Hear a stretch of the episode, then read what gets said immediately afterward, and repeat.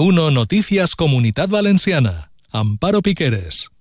El president de la Generalitat, Carlos Mazón, demana la dimissió del ministre de l'Interior per la situació dels narcotraficants a l'estreta.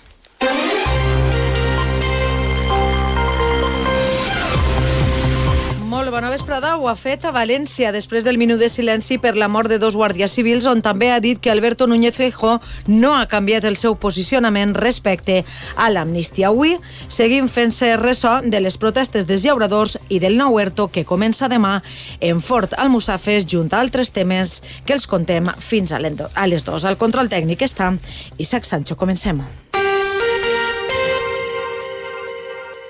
La Diputació de València commemora el Dia Internacional de la Dona i la Xiqueta en la Ciència amb l'exposició Pioneres, mostrant el treball de les dones pioneres de la física nuclear i de partícules, amb la col·laboració de l'artista italiana Mónica Mura.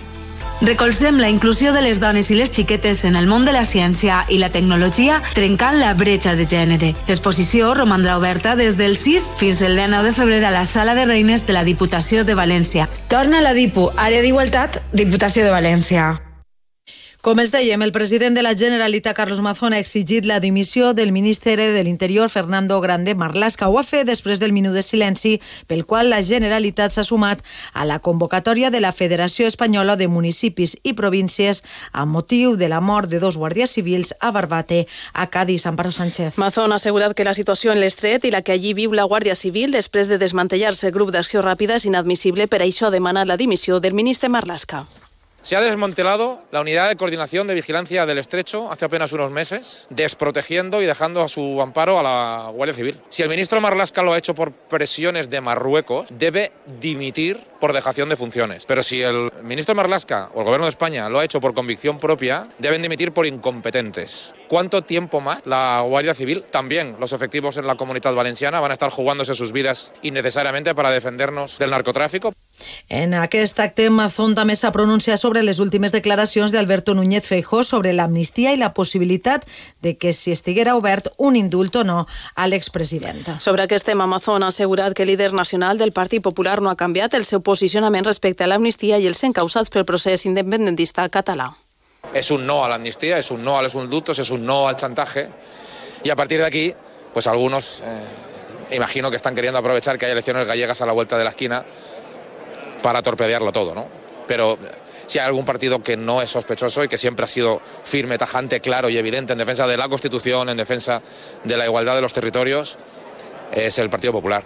I precisament també el síndic del PSP PSOE, José Muñoz, creu que el president de la Generalitat, Carlos Mazón, ha de donar explicacions en torn a esta postura, les que acaba de donar, i ha mostrat, diu, que en els últims mesos s'ha mostrat molt contrari a la llei de l'amnistia després de conèixer que el PP va estudiar la legalitat de la llei que li demanava Junts per a donar suport a la investidura de Feijó. Segons Muñoz, el Partit Popular ha basat la seva estratègia contra el govern de Pedro Sánchez i les seus socialistes en torn a una gran mentida. Afirma que Mazón ha de donar explicacions. Ha hecho declaraciones durísimas en contra de la eh, reconciliación, de la convivencia, de la normalización de la política española. ¿Va a ir Mazón a Génova a manifestarse? ¿Va a ir el Partido Popular de la Comunidad Valenciana frente a Génova para eh, exigirle a su presidente que rectifique, que recapacite? ¿O directamente se va a oponer a la amnistía o al contrario? Ahora que se ha descubierto su gran mentira, van a estar a favor de este proceso.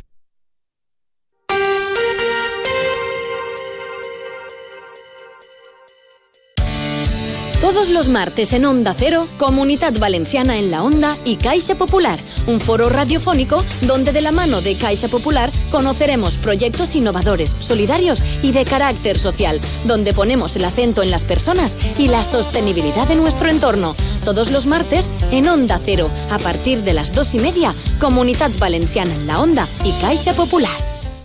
Sàpiguen també que la fiscal superior de la Comunitat Valenciana, Teresa Gisbert, ha alertat aquest dilluns de l'última moda consistent a presentar denúncies sobre els chemtrails, els deixants químics blancs que deixen els avions en el cel per la condensació i que atribueixen a una teoria de la conspiració. Així ho ha destacat durant la seva compareixença en les Corts Valencianes on ha presentat l'última memòria de la Fiscalia. Segons ha detallat la fiscal, hi ha moltes pàgines en internet amb el format de la denúncia per eixe fenomen on sol cal afegir les dades personals per a presentar-les. No obstant això, ha recordat que un estudi tècnic sol·licitat per la Fiscalia de Medi Ambient va concloure que es tracta d'un fenomen que respon a la condensació i el canvi de temperatura.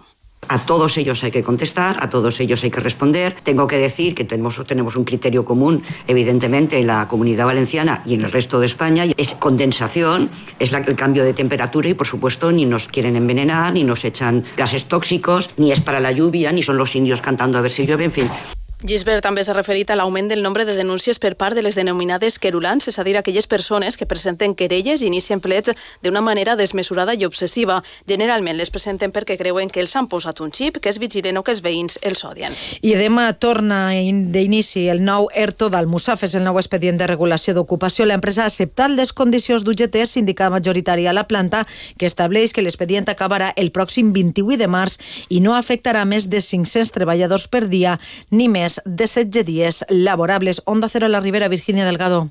El president del comitè d'empresa, Carlos Faubel, ha incidit en que l'ERTO només pot estar vinculat a un problema puntual per falta de producció prevista i no per excés de personal. El que puga succeir després del 28 de març dependrà, ha dit, de la reunió que mantinga UGT amb la cúpula directiva de Ford a nivell mundial. La empresa ha aceptado nuestras condiciones en cuanto a, fecha límite el 28 de marzo y el número de afectados por día de 500 personas. Y lo demás ya queda todo supeditado a la reunión que podamos mantener con la cúpula directiva de Fora a nivel mundial para que al final pues nos desvele qué apuesta de transición hasta la electrificación piensa hacer la multinacional con Almusafes y a partir de ahí pues abrirá otro escenario les condicions econòmiques seran exactament les mateixes que en el CERTO anteriors, 80% del salari real més 100% de pagues extres, unes condicions que STM no considera justes per les pèrdues salarials que ja ha suposat l'acord per a l'electrificació a la plantilla. Escoltem Daniel Portillo.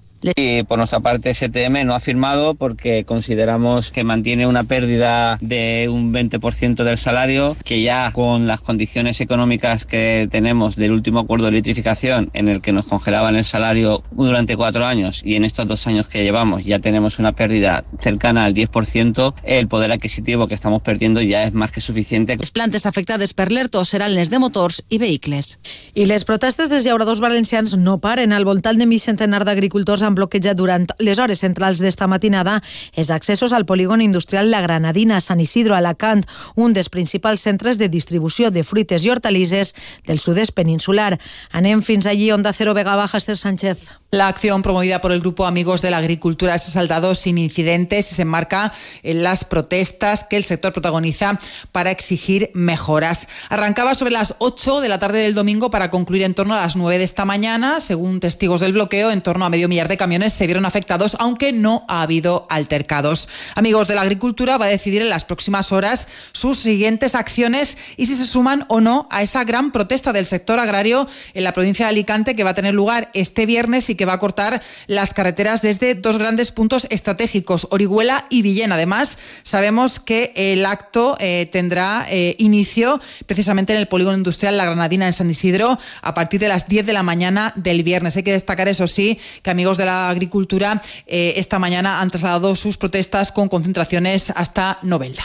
I polèmica, l'Ajuntament de Morella, l'alcalde del municipi, Bernabé Sangüesa, s'ha inscrit i ha estat aprovat provisionalment per a set llocs de treball públics que ha publicat el mateix consistori.